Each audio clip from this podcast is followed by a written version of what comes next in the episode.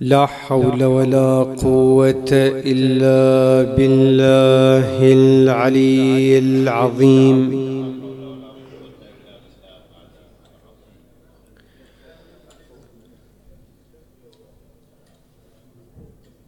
إنا لله وإنا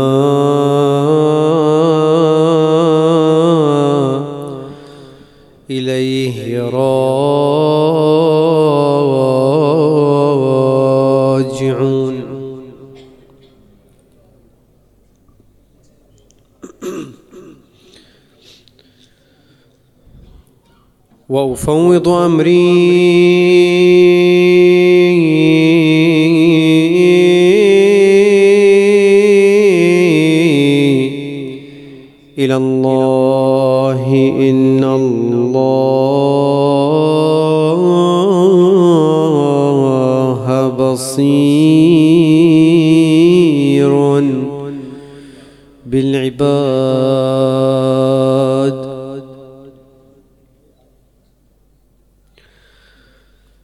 صلى الله وسلم عليك يا سيدي ويا مولاي.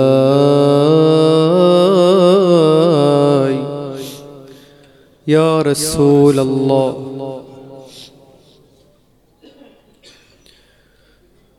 وعلى أهل بيتك الطيبين الطاهرين المظلومين.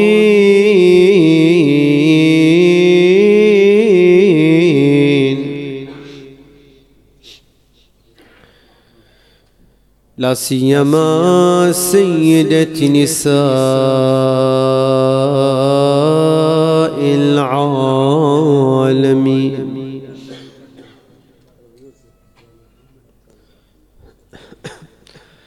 يا ليتنا كنا معكم. فنفوز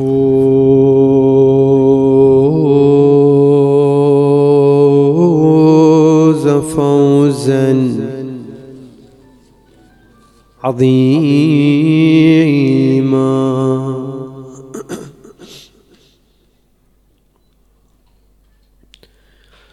يا باب فاطمة لا طرقت بخيفة.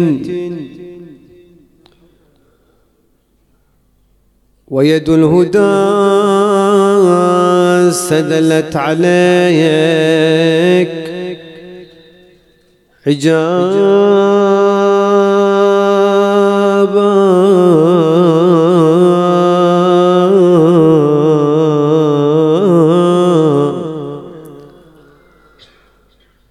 أولست أنت بكل آن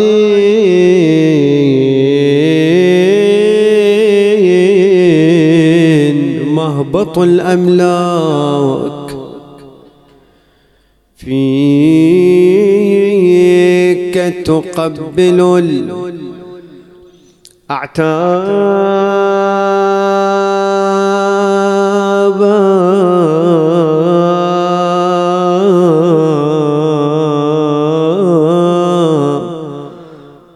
واهن عليك فما استطعت تصدهم. لما أتوك بنو الضلال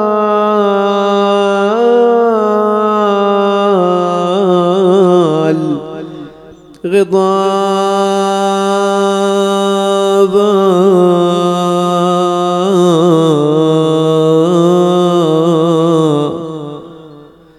نفسي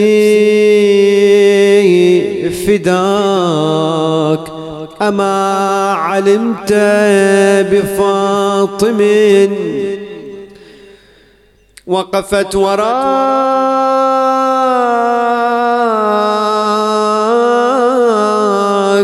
توبخال أصحابا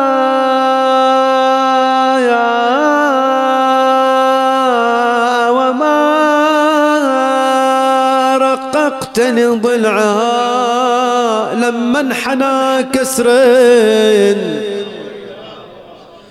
وعنه تزجر الوثابة.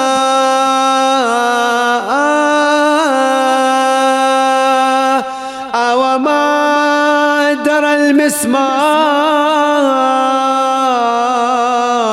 حين أصابها. من قبلها قلب النبي أصاب.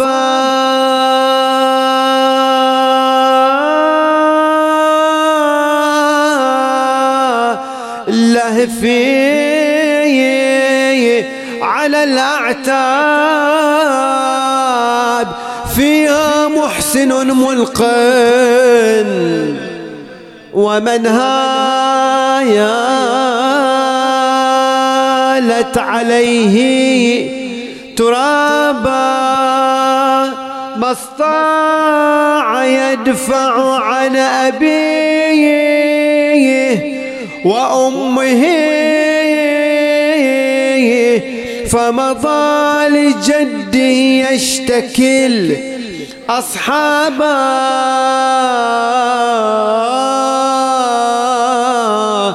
لما عدوا للبيت عدوة آمن من ليث غاب حيث داس الغاب سحبوا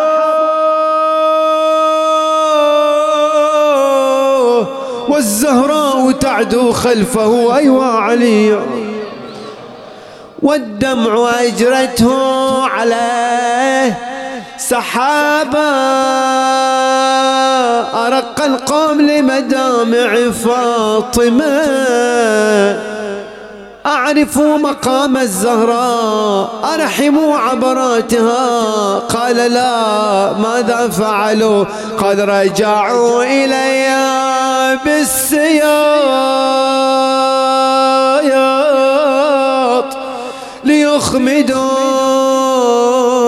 نور النبي. الساطع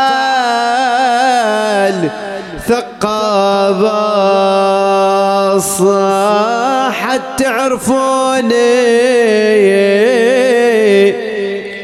أنا بضعة المختار. عملت ثمود يوم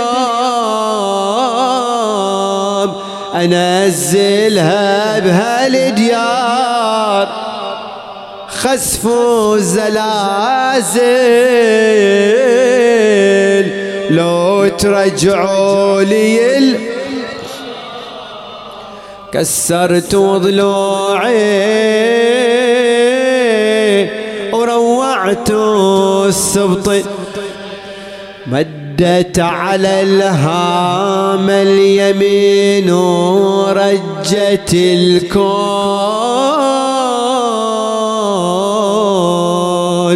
ونت شعبت كل قلب ونت المحزون. رفرف عذاب الله وغدوا كلهم يموجون. ما حد بقى غير الوصي والسلمان واثنين. حيدر يقل له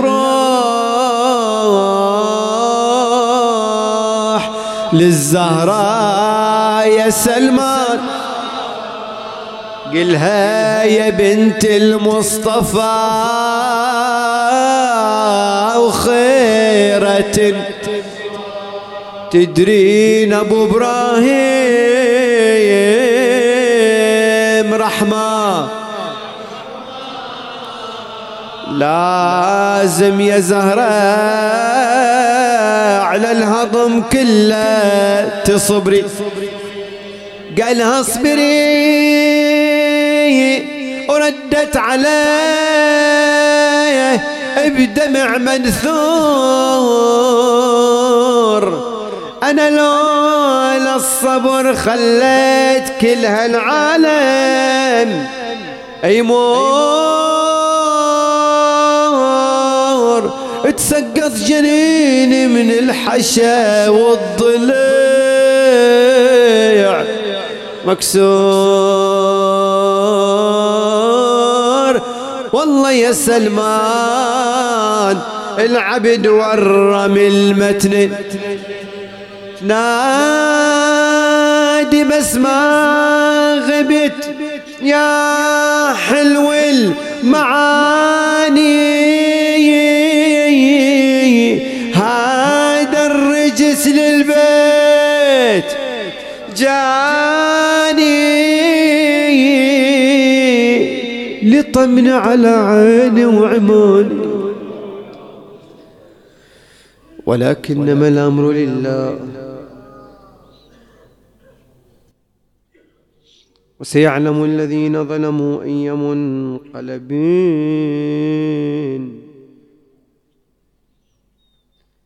ينقلبون والعاقبة للمتقين ولا عدوان إلا على الظالمين.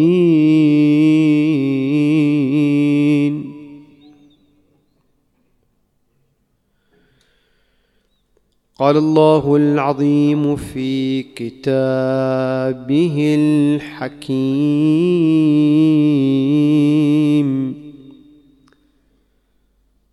أعوذ بالله من الشيطان الرجيم. بسم الله الرحمن الرحيم.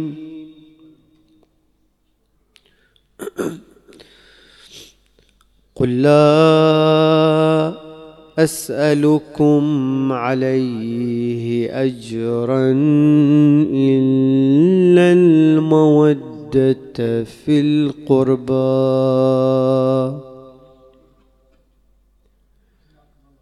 آمنا بالله صدق الله العلي العظيم. تتنور البصائر والأبصار بل الدنيا كل الدنيا بنور محمد وآل محمد.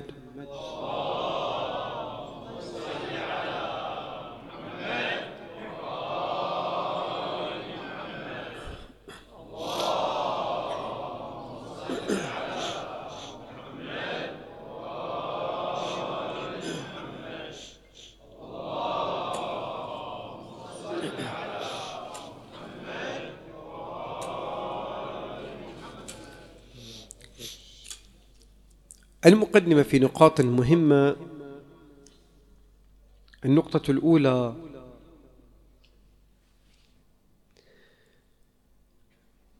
آية القربى وآية المودة تعرضت لهضيمتين عظيمتين. الهضيمة الأولى أنها لا تطرح عادة في المحاضرات كبحث مستقل وإنما يؤتى بها في معرض الاستدلال. الهضيمة الثانية حتى في معرض الاستدلال ينحصر الاستدلال بها في مورد الإشارة إلى محبة أهل البيت سلام الله عليهم. فيقال من الأدلة على وجوب محبة أهل البيت سلام الله عليهم قوله تعالى قل لا أسألكم عليه أجرا إلا المودة في القربى والحق يقال إن آية المودة آية القربى لا تدل على مجرد محبة أهل البيت سلام الله عليهم وإنما تفتح الآفاق للاستدلال على مقامات أعظم من ذلك بكثير. النقطة الثانية حاول المناوئون والمعادون لأهل البيت سلام الله عليهم أن يحرفوا مضمون هذه الآية عن أهل البيت قدر ما يستطيعون. ولما لم يستطع بعضهم حرف هذه الآية حاول أن يوسع دائرة القربى لكي يدخل فيها غير أهل البيت سلام الله عليهم. فإذا أدخل في هذه الآية غير أهل البيت سلام الله عليهم ضاعت خصوصيتهم. وإذا ضاعت خصوصيتهم ضاعت فضيلتهم. لأن الفضيلة المفترض أن تكون عامة لو خاصة. خاصة. فإذا شركت فيها كل من هب ودب ضاعت الخصوصية. النقطة الثالثة السيد الإمام الخميني أعلى الله مقامه. يلفت الانتباه إلى قاعدة مهمة جدا في فهم الآيات القرآنية.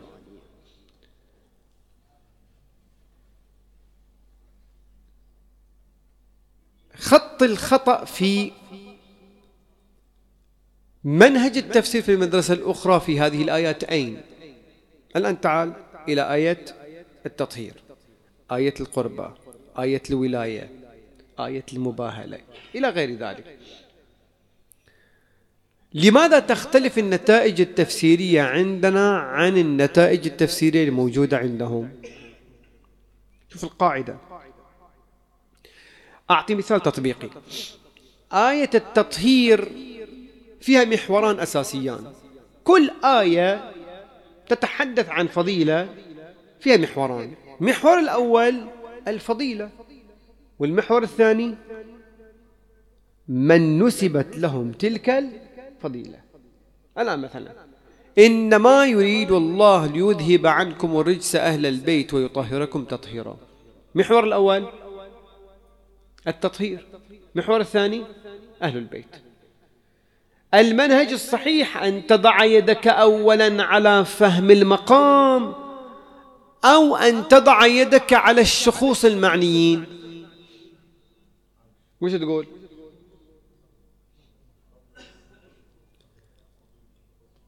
سيد الإمام التفت. يقول المنهج الصحيح أن تضع يدك على فهم المقام أول. مو تروح لأهل البيت منهم المقصودون خطأ. لأن الطرف الآخر ماذا فعل؟ أولا وضع يده على أهل البيت. وقال المقصود بأهل البيت علي وفاطمة والحسن والحسين وأزواج النبي وأعمام النبي وأخواله دخل من يدخلون كل هذين بعد الآن خلاص. يصير معنى التطهير هنيها شنو؟ العصمة بعد؟ لو خلاص. وش تقولون؟ في عصمة بعد يصير؟ خلاص أنا باعتراف جميع المسلمين مو أعمام النبي وزوجات النبي مو معصومين. يضيع المقام. ماذا نفعل؟ قال أولا تعال إلى مسألة التطهير ما معناها؟ يطهركم تطهيرا. خل أحي منه المقصودين. إذا فهمت أن يطهركم تطهير التطهير المطلق عن الرجاسات والدناءات والنجاسات والمص... والذنوب والمعاصي شنو صار في النتيجة؟ أي مفهوم؟ مفهوم العصمة. إذا كان مفهوم العصمة هنا تحقق مفهوم العصمة ينطبق على عوامل وعلى خواص. على خواص. هنا تبحث عن أهل البيت. فأهل البيت صار بعد ينطبق على كل من هب ودب لو ينطبق على ناس معينين مخصصين. شوف المنهج اختلف. تعالوا معا إلى آية القربى.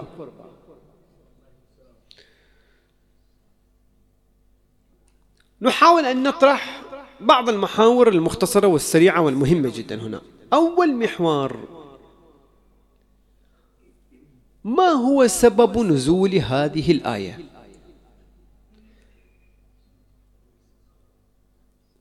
في مقام الجواب أطرح نقاط مهمة. النقطة الأولى فهم سبب النزول لأي آية أمر ثانوي لو أمر أساسي.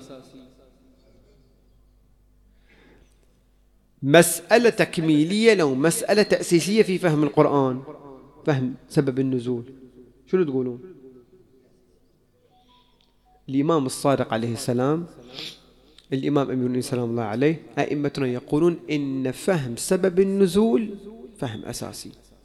هو الذي يوجه البوصلة. لدرجة لو اختلف المفسر ألف مع المفسر باء في فهم سبب النزول. يمكن تختلف النتيجة التفسيرية كم درجة؟ 180 درجة. هذا بيتضح لك.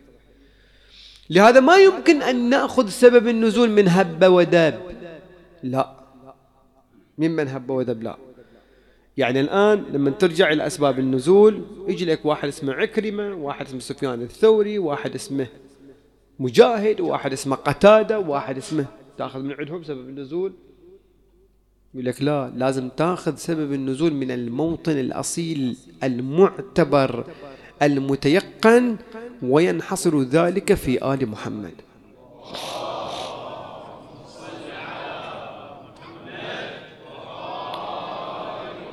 النقطة الثانية لما ترجع إلى سبب أسباب النزول يمكن أن تجد ثلاث أقوال.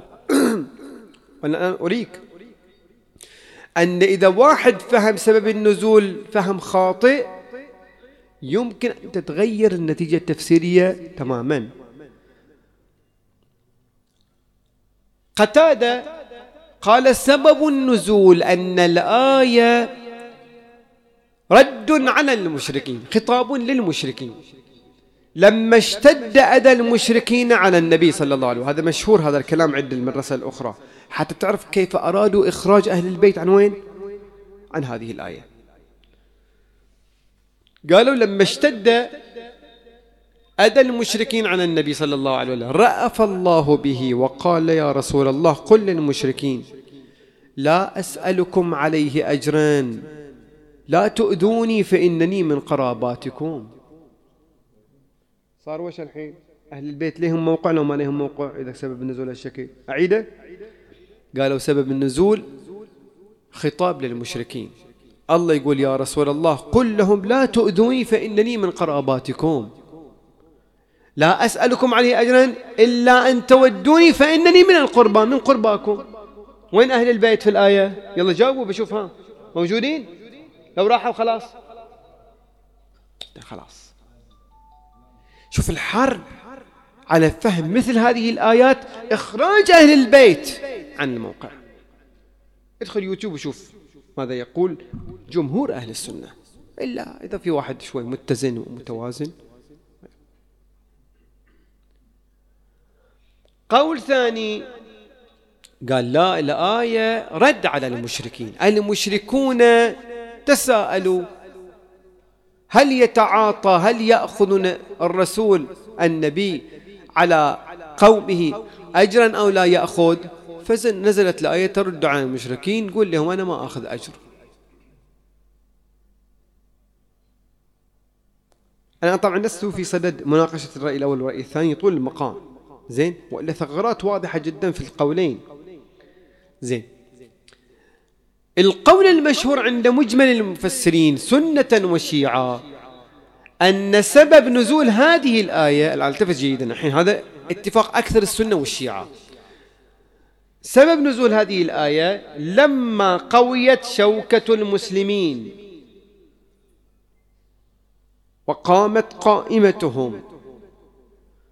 أخذوا أموالا وجواهرا وحلي ووضعوها بين يدي النبي صلى الله عليه وآله وقالوا له يا رسول الله أدبتنا ربيتنا هذبتنا جاهدت لأجلنا خذ هذا أجرا على ما ينوب ما ينوبك من مصائب الدهر. فأطرق مليا فنزل قوله تعالى قل لا أسألكم عليه أجرا إلا المودة في القربى هذا المحور الأول. المحور الثاني ما هي أقوال المفسرين في المقصودين بالقربى؟ من هم القربى؟ من؟ هل هناك اتفاق لو في اختلاف شاسع وكبير في تعيين القربى؟ اتفق المسلمون لو اختلفوا. واختلاف عادل أو كبير جدا. الآن أعطيك ستة أقوال بس على نحو الفهرسة. من القول الخاص وهو قول الشيعة حتى يتأكد لك الأمر. كيف أنهم وسعوا دائرة القربة لإدخال فيها منه؟ لا نساء النبي بأس. الأولي والتالي حم سمع الحين. شوف الحين. أول قول الشيعة أن المقصودين بالقربة خصوص أهل البيت الخاصين علي وفاطمة والحسن والحسين وتسعة من أبناء الحسين سلام الله عليه جاء قول ثاني. قال المقصودين بالقربة عموم قرابات النبي صلى الله عليه وسلم بالنسب والسبب ويشمل ذلك زوجاته وأعمامه. جاء واحد أكرم منه. قول ثالث. قال عموم قرابات النبي صلى الله عليه وسلم بالنسب والسبب والصحبة ويشمل ذلك أصحابه أيضا. وين أهل البيت الحين؟ خلاص. قول رابع قال لا. القربة يعني قرب المسلمين جميعا. قل لا أسألكم عليه أجرا إلا الموت. أن تودوا قرباكم يعني حب عمك وخالاتك وجداتك الشكل المقصود أصلا. قول خامس قال المقصود بالقربى صلوا أرحامكم. قول سادس المقصود بالقربة الطاعة. ألا تقول أصلي صلاة الصبح قربة إلى الله إلى الله تعالى. هذا المحور دعوة على جنب تعال المحور الأخير. ما الدليل من القرآن نفسه ومن هذه الآية على أن المقصودين بالقربة خصوص آل محمد؟ من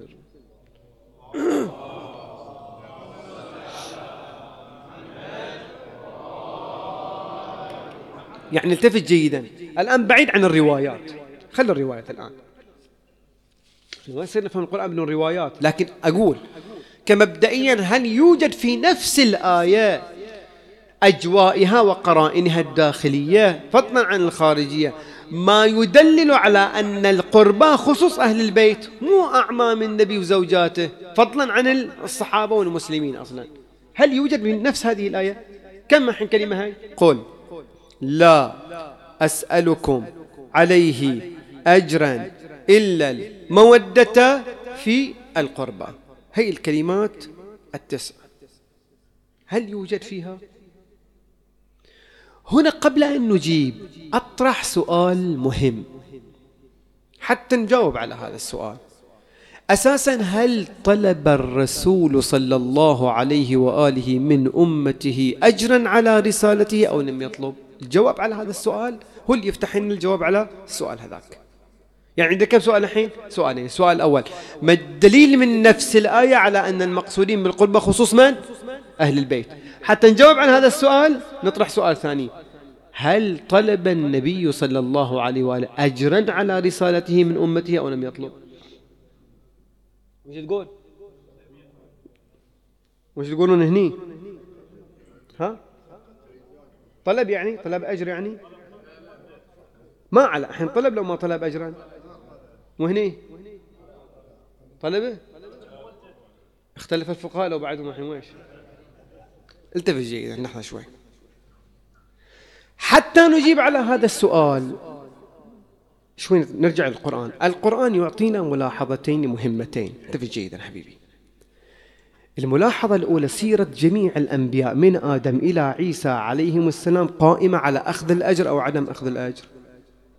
الأنبياء جميعا قائمة سيرتهم على أخذ الأجر أو عدم أخذ الأجر. على عدم أخذ الأجر. وما أسألكم عليه من أجر إن أجري إلا على رب تكررت هذه الآية في سورة الشعراء يمكن خمس مرات. زين. هي الملاحظة الأولى. الملاحظة الثانية الله أمر نبيه بأن يقتدي بالسيرة التبليغية للأنبياء فقال له أولئك الذين هدى الله فبهداهم. اقتده قل لا. أسألكم عليه. نعيد السؤال. هل طلب النبي أجرا على الرسالة سيد؟ سيد لو شو اسمه؟ ويش سيدنا؟ بعد أنت سيد بتقول إيه بعد؟ بس صفي صف أجدارك بعد. وش الحين؟ أعدنا السؤال. ويش طلب النبي أجرا على رسالته؟ الحين بيجي من جلي الحين؟ من جلي الحين. من جلي الحين. إنزين. من جلي الحين. هنا التفت جيدا. هنا يوجد اتجاهان. قبل أن أطرح هذين الاتجاهين لازم نعرف أن جميع المسلمين والمفسرين سنة وشيعة اتفقوا على أن النبي طلب المودة. لكن هل طلبها بعنوان كونها أجر أو ليس بعنوان كونها أجر؟ يختلف. أنا أعطيك مثال. مرة تقول لي ما بطول عليكم إن شاء الله. في عزاء عندكم هني اليوم؟ زين. عجل شوية بس. إحنا سبع ونص. أنا قلت لهم بعد بعتذر تعبان وما رضوا لكن ما دام جيت الحين خل شوية معنا بارك الله فيك. عنا خلص بسرعة. الحين واحد واحد يقول لي مثلا بكم تبيع هذا الخاتم؟ أقول له مثلا 100 دينار. أخذت عليه ثمن وما اخذ ثمن الحين أخذت. مرة أقول له اخذوا واقرأ سورة الفاتحة إلى شنو؟ إلى أمواتي. أخذت عليه ثمنه لا يختلف طالع. مرة أطلب شيء بعنوان كونه ثمن أجر. مرة أطلب شيء لا بعنوان كونه أجر. هنا جميع المفسرين سنة وشيعة اتفقوا على أن النبي طلب المودة وما طلب. لكن الاختلاف وين؟ هل طلب المودة بعنوان كونها أجر أو ليس بعنوان كونها أجر؟ ترى التفت. يختلف المعنى 180 درجة كاملة. في الرؤيتين. في فرق يعني من يطلبها بكون بعنوان كونها أجر أو ليس بعنوان كونها. نعم مو مختلاف عادي. هائل. فرق الثري الثريا إلى الثرى. الاتجاه الأول اتجاه أهل السنة والجماعة. قالوا النبي صلى الله عليه وآله طلب المودة لكن ليس بعنوان كونها أجر. كأنما قال لهم أنا لا آخذ أجرا. كإخواني الأنبياء لكن إذا أردتم أن تعطوني شيئا أعطوني شنو؟ قول. المودة في القربى ما الدليل؟ قالوا عندنا دليلين دليل لغوي ودليل شنو؟ قرآني الدليل اللغوي الاستثناء إما يكون استثناء متصل أو استثناء شنو؟ منقطع. شنو الفرق بينهم؟ بشكل سريع جدا جدا سريع. إذا المستثنى من جنس المستثنى من يقولون استثناء شنو؟ متصل. إذا مو من جنسه يقولون استثناء شنو؟ منقطع. أعطيك مثالين. إذا قلت لك جئت بالفواكه إلا العنب هل العنب من جنس الفواكه؟ أكيد؟ خب إذا هذا يسمونه شنو؟ استثناء وإيش؟ ها؟ متصل. أما إذا قلت جئت بالفواكه إلا الخبز. من جنسه ها؟ هاي يسمونه شنو؟ يسمونه منقطع. قالوا الاستثناء منقطع.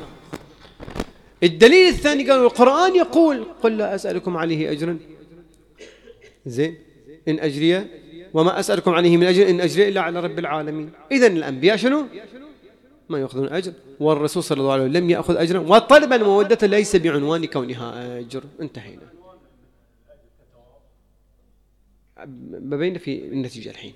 هذا شنو حين هذا الآن الاتجاه الأول. الاتجاه الثاني اتجاه محققي الشيعة الإمامية. هو التفت لي الآن بنخلص من الموضوع بس التفت حتى نطلع بفائدة تفسيرية وعقائدية مهمة.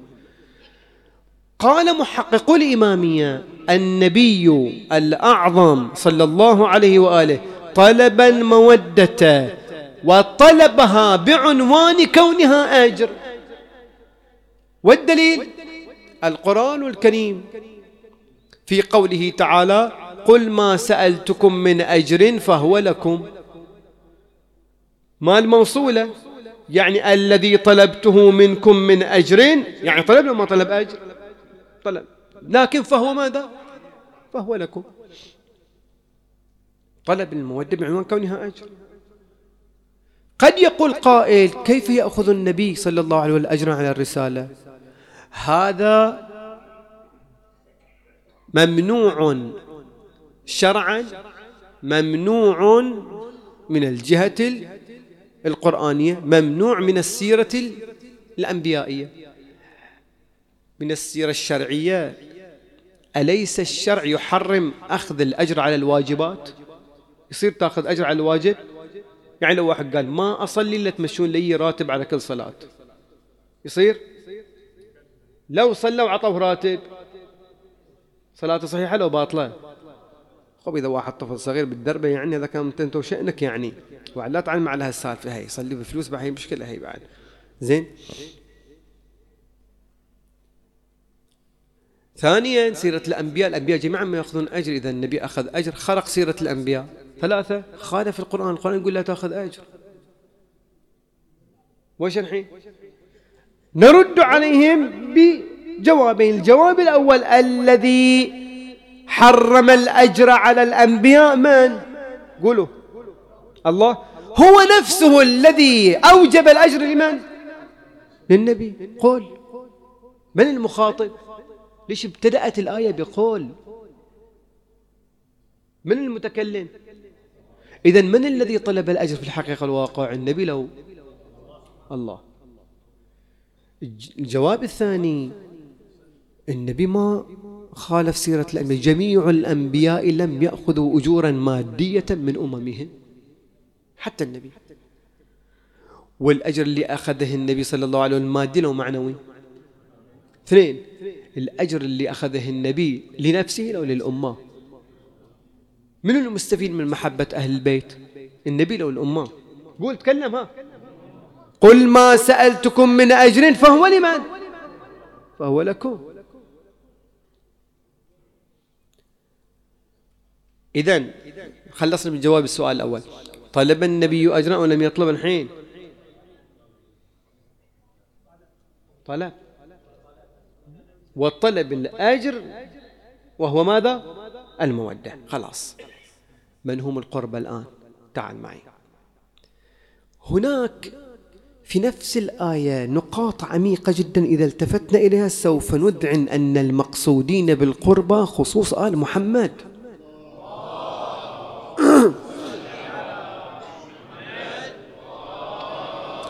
أنا أطرح هنا ثلاث نقاط أو أربع مختصرة أيضا.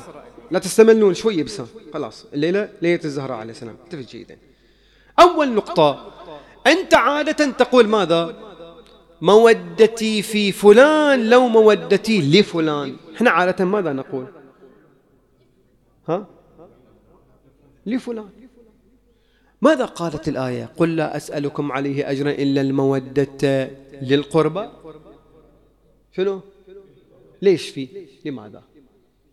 قرآن دقيق ما يستعمل كلمة إلا في موقعها. لماذا استعمل في؟ لم يستعمل لي. ليش؟ لماذا؟ كل إنسان له دائرتان من القربى. دائرة عامة ودائرة ويش خاصة. هذا موجود حتى في أحكام الإرث ومع أحكام الأقربون أولى بالمعروف. ما قالت القريبون الأقربون الأقربون. يعني في قريب وفي أقرب. ولا؟ لا ممتاز. لو قالت الآية إلا المودة للقربى صارت المودة لمنو؟ لمجموع الدائرة العامة والدائرة وين؟ الخاصة في يشمل شنو؟ جميع. لكن لما تقول في القربى وجه المقصود؟ خاصة. درجة الأولى. هذا واحد. النقطة الثانية اللي جاوب على هذا السؤال هنيئا له. بعد تقولون بعد جائزة أو شلة؟ زين شوف سكتون وتحفزتون الآن قل لا أسألكم عليه على ماذا؟ على ماذا؟ عليه على ماذا؟ هذا الضمير عائد على شنو؟ يعني ما الذي أعطاه الله بيد رسوله للأمة وطلب مقابله أجرا وأن يكون ذلك الأجر مودة القربى؟ الحين مثلا لما واحد يشوفك في الشارع يقول لك عطني هدية. تقول لها إلى ويشه الهدية بدون مقابل. لكن ما واحد يقول لك عطني أجر. شنو تقول له؟ على شنو؟ أجر على شنو؟ لأن الأجر دائما في مقابل.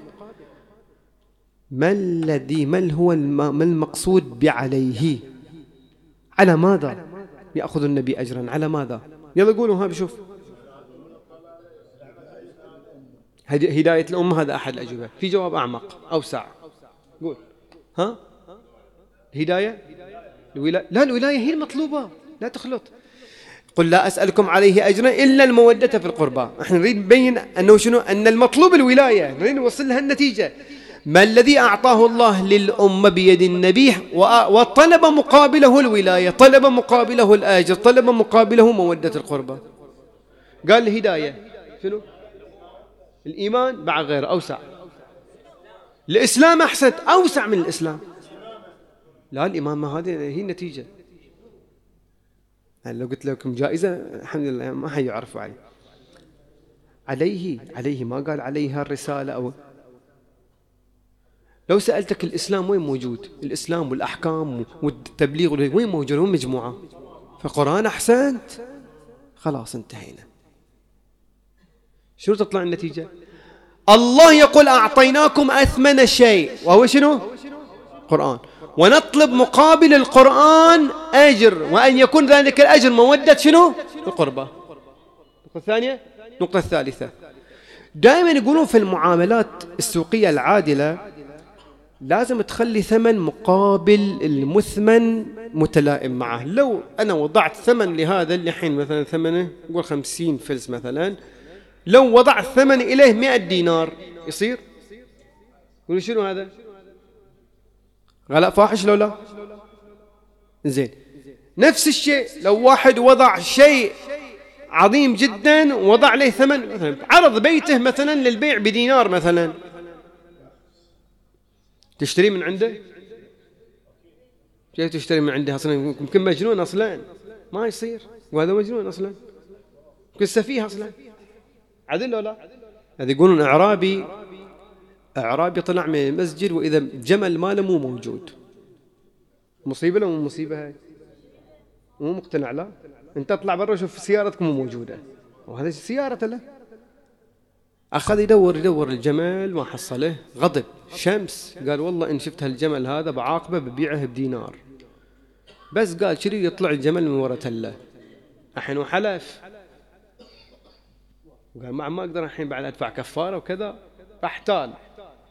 فأخذ سنورا وربطه في رقبة الجمل وراح السوق. قال يعني إذا رحت السوق وببيعه بدينار بيقول شنو؟ هذا مجنون. فقال الجمل بدينار والسنور بألف ولا أبيعهما إلا معا.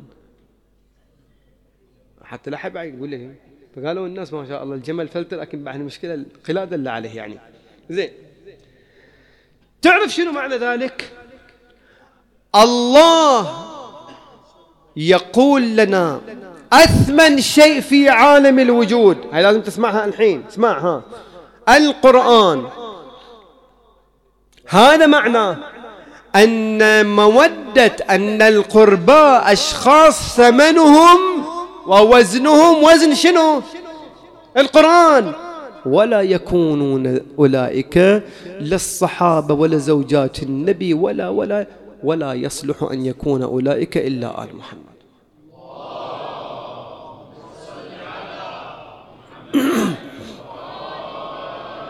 النقطة الأخيرة قد يقول قائل يعني الآن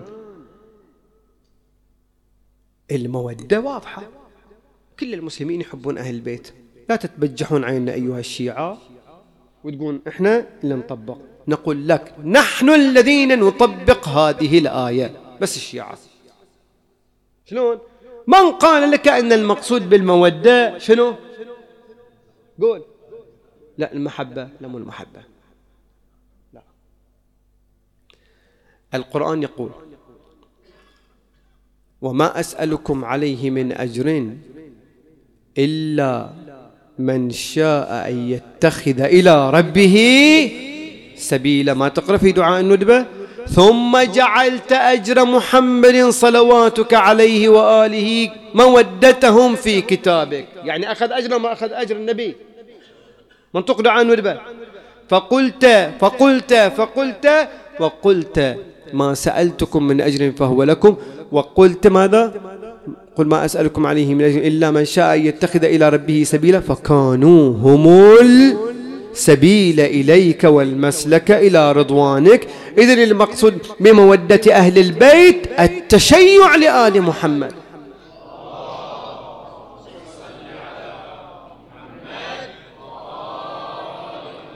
أن النبي صلى الله عليه وسلم دائما يقرن كتاب الله وعترتي كتاب الله وعترتي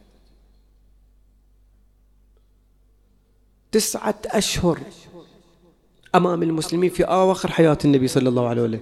يقف على باب فاطمة. زين؟ ويقول إنما يريد الله ليذهب عنكم الرجس أهل البيت ويطهركم تطهيرا.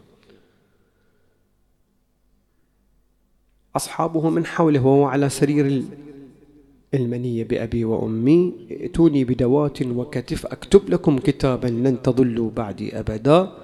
فقام رجل ليأتي إلى النبي صلى الله عليه وآله بما طلب فجذبه الرجل الثاني جذبة عنيفة وقال مه! لا تفعل! إن النبي ليهجور! خلني أضع يدك على مفاصل خطيرة في هذه العبارة هي. أنت حين مئة شخص تدخلون على المرجع الأعلى كلكم تحبون هذا المرجع الأعلى. واحد يتجرأ ويقول هذا يخرف. ماذا يفعل به هؤلاء؟ أنا أنصح لو غلط فعلهم ماذا يفعل هؤلاء به؟ ويسوون فيه؟ يردون عليه بس؟ ما يدرون يسوون فيه يعني. يقول للرسول الأعظم إن نبيكم ليهجر. إن نبيكم إن نبيكم ليهجر. أحد كلمه؟ أحد سكته؟ أحد أعطاه مثلا ضربة مثلا. أبدا. الحين خل أمير المؤمنين سلمان عمار المقداد هذين مطالبين بالسكوت حتى تنفرز الأمة الآن. أفإن مات أو قتل انقلبتم على أعقابكم. تقول الرواية فأغشي على رسول الله من هول هذه الكلمة. تدري ليش؟ وين النبي يعني يقول واحد قال له يهجر يعني خلاص. لا. يريد يبين النبي صلى الله عليه وسلم أولا أن هناك تيار قوي مسيطر الأغلبية معه. اثنين والدليل شنو قال النبي؟ أما بعد الذي شنو؟ هو اللي تكلم واحد لو جماعة. ها؟ النبي قال إيش أما بعد الذي قال لو قلتم. مثل فكذبوه فعقروها. اللي عقرها واحد لو جماعة. واحد شنو معنى هذا؟ معنى هذا النبي ينذر أن هؤلاء ما دام تجرأوا على قداستي هذا بوابة للتجرؤ على قدس قداسة أهل البيت. لهذا بعد كم يوم بعد كم يوم من هذه الحادثة يقول له واحد أحقا أنت تهجم هذه الدار؟ قال نعم. قال له إن في الدار فاطمة. قال وين وين وعليه يعني. شنو يعني فاطمة؟ ما معنى فاطمة؟ أما بعد الذي قلتم؟ فلا. لكن أذكركم الله في أهل بيتي. ما متهيأ قلبك أنت لمصيبة الزهراء لولا؟ باب فاطمة بابي حجابها حجابي. فمن هتك حجابها فقد هتك حجابي. ومن هتك حجابي فقد هتك حجاب الله. دمهم دمي لحمهم لحمي عظمهم عظمي. يا رسول الله أما الباب فقد أحرقوه. وأما الصدر فقد كسروه. وأما المسمار فقد أنبتوه. وأما الجنين فقد أسقطوه. وأما الخد فقد لطموه. وأما علي فقد أخرجوه ولببوه. يكون قصة خيالية هذه. الشهرستاني صاحب الملل والنحل يقول لقد ألمت فاطمة بالسياط حتى اسود متنها غير واحد يقول لقد رفس الثاني بطن فاطمة. بل في رسالة سرية بعثها الرجل إلى معاوية قال فلما أحسست بوجودها خلف شقوق الباب ماذا فعل؟ هو اعترافي بلسانه هو هو يعترف. يقول دفعت الباب فأنت أن فكنت أن ألين. ولكن تذكرت سحر محمد وإيغال علي في دماء العرب فوضعت ظهري على جدارها المقابل لبابها واتكأت برجلي على بابها وأخذت أعصرها عصرا حتى صرختا خلني أنقل لك المشهد من داخل من داخل البيت من داخل البيت. يقول إمام الحسن يقول سمعت تكسر أضلاع أمي.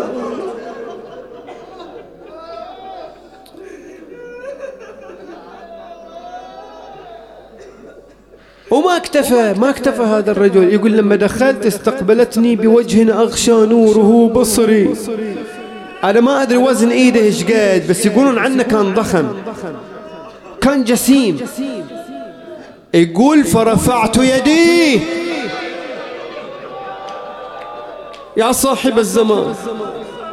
وهويت بها على وجهها حتى انتثر قرطاها. قول الرواية بعد هذه الحادثة كانت تدخل على أمير المؤمنين مغطاة الوجه. يقول لها الإمام تدخلين علي مغطاة الوجه تعلمين أن نظري إلى وجهك يكشف الكرب عني. قالت أبا الحسن وجهي يكشف الكرب عنك الأول مو الحين فرفعت طرف ردائها وإذا بالعين تسيل دما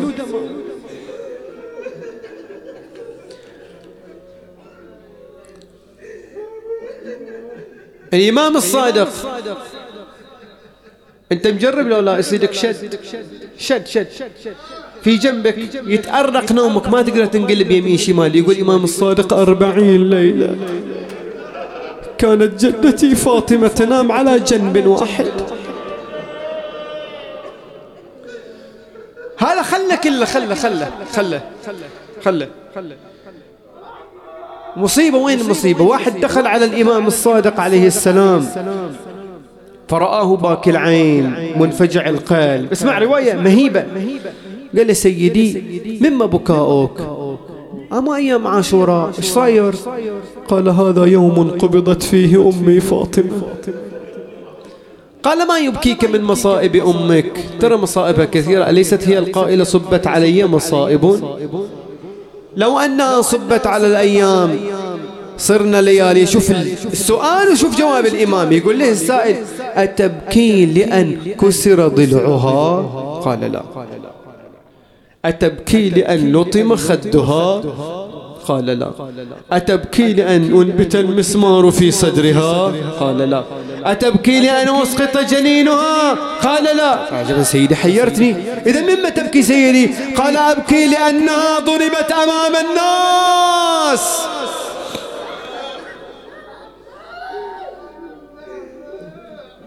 سلمان يقول أنا أهرول خلف أمير المؤمنين وهو يجر بالحبال وأنا ما أعرف حيل معيل مش صاير؟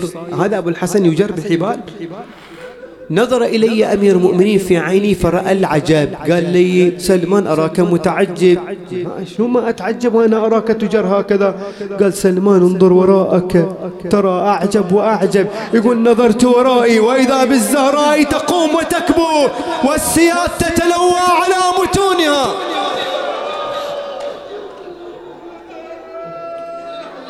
الإمام الحسن. الإمام الحسن شاف واحد وقد أشاح بوجهه عن شخص. ما ما قاعد يطالع فيه. قال له سيدي لم لا تنظر إليه؟ قال أكره أن أنظر إلى وجه من وكز ضلع أمي بكعب سيفه. هذا اللي حير العالم. أمير المؤمنين يسكت على ضرب الزهراء. حتى بعض الشيعة اعترض. أنت ما تعرف أن الامتحان الأصعب كان هذا للنبي وللوصي وللزهراء. لازم تتقدم الزهراء ضحية. حتى تكشف هؤلاء. حتى تكشف هؤلاء. اسمع الرواية وأختم بهذه الرواية. اسمع الرواية. أمير المؤمنين في محضر النبي الأعظم يوصيه. اسمع اسمع وتأمل فيها. قال له يا أبا الحسن هذه الوصايا الأخيرة أنا رايح. أتصبر من بعدي قال أصبر. قال إن القوم يأخذون منك هذا الأمر. خلاف يأخذونها أتصبر. قال أصبر. وأشتغل بجمع كتاب ربي. قال لا يا علي. القوم لا يدعونك. يهجموا عليك دارك. أتصبر. إلى الحين يقول أمير المؤمنين شنو؟ أصبر. قال أصبر. قال لا يا علي. يهجموا عليك دارك وفاطمة خلف الباب. أتصبر. إلى هني. نعم. أصبر. قال لا يا علي يهجموا عليك دارك وفاطمة خلف الباب فتعصر. ينبت المسمار في صدرها. يكسر ضلعها. يسقط جنينها. تلطم عينها. أتصبر. تقول الرواية فسكت علي واحمر وجهه.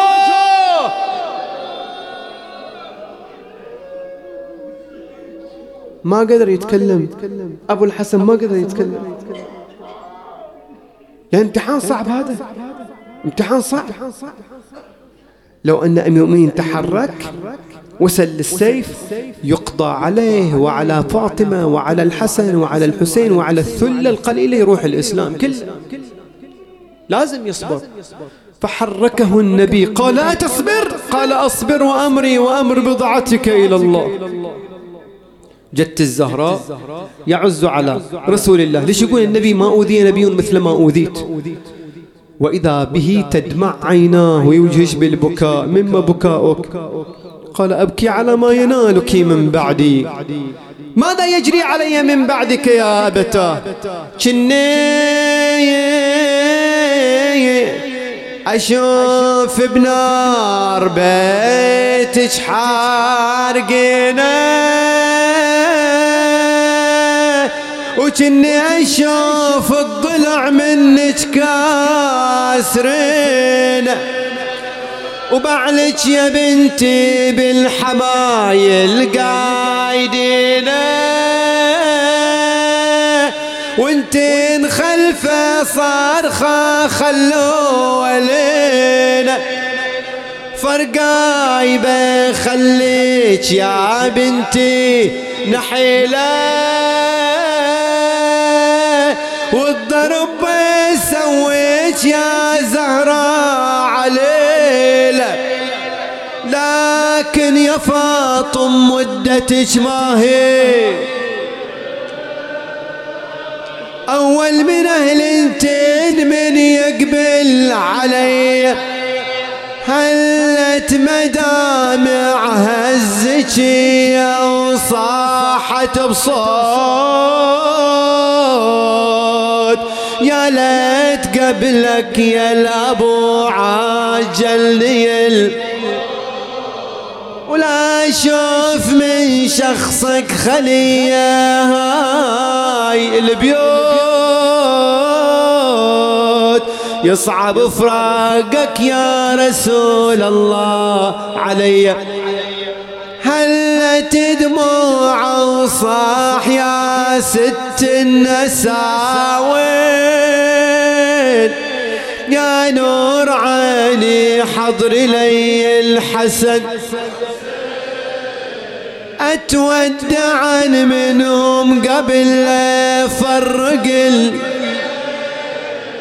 ويحفظكم الله عقب عيني بالسويه ينشط الرأس المرتضى بالسيف شطرين والحسن بسموم الأعادي غيله البيت.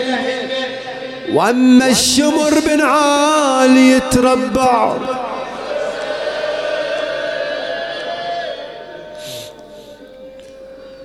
صاحت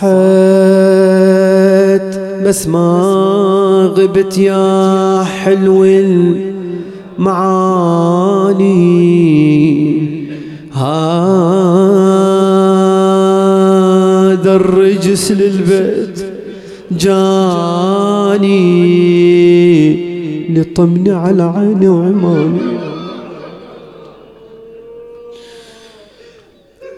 الواثبين لظلم آل محمد ومحمد ملقا بلا تكفيني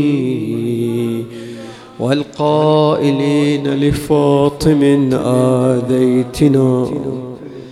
إلهي بالزهراء وأبيها وبعلها وبنيها والسر المستودع فيها فرج عنا يا الله شاف مرضانا داوي جرحانا فك أسرانا رد غرباءنا أرجع مسافرين. ارحم موتانا وموتى المؤمنين والمؤمنات ومن مات على الإيمان لا سيما العلماء والشهداء وخدام الحسين نهدي الجميع ثواب الفاتحة مع الصلوات.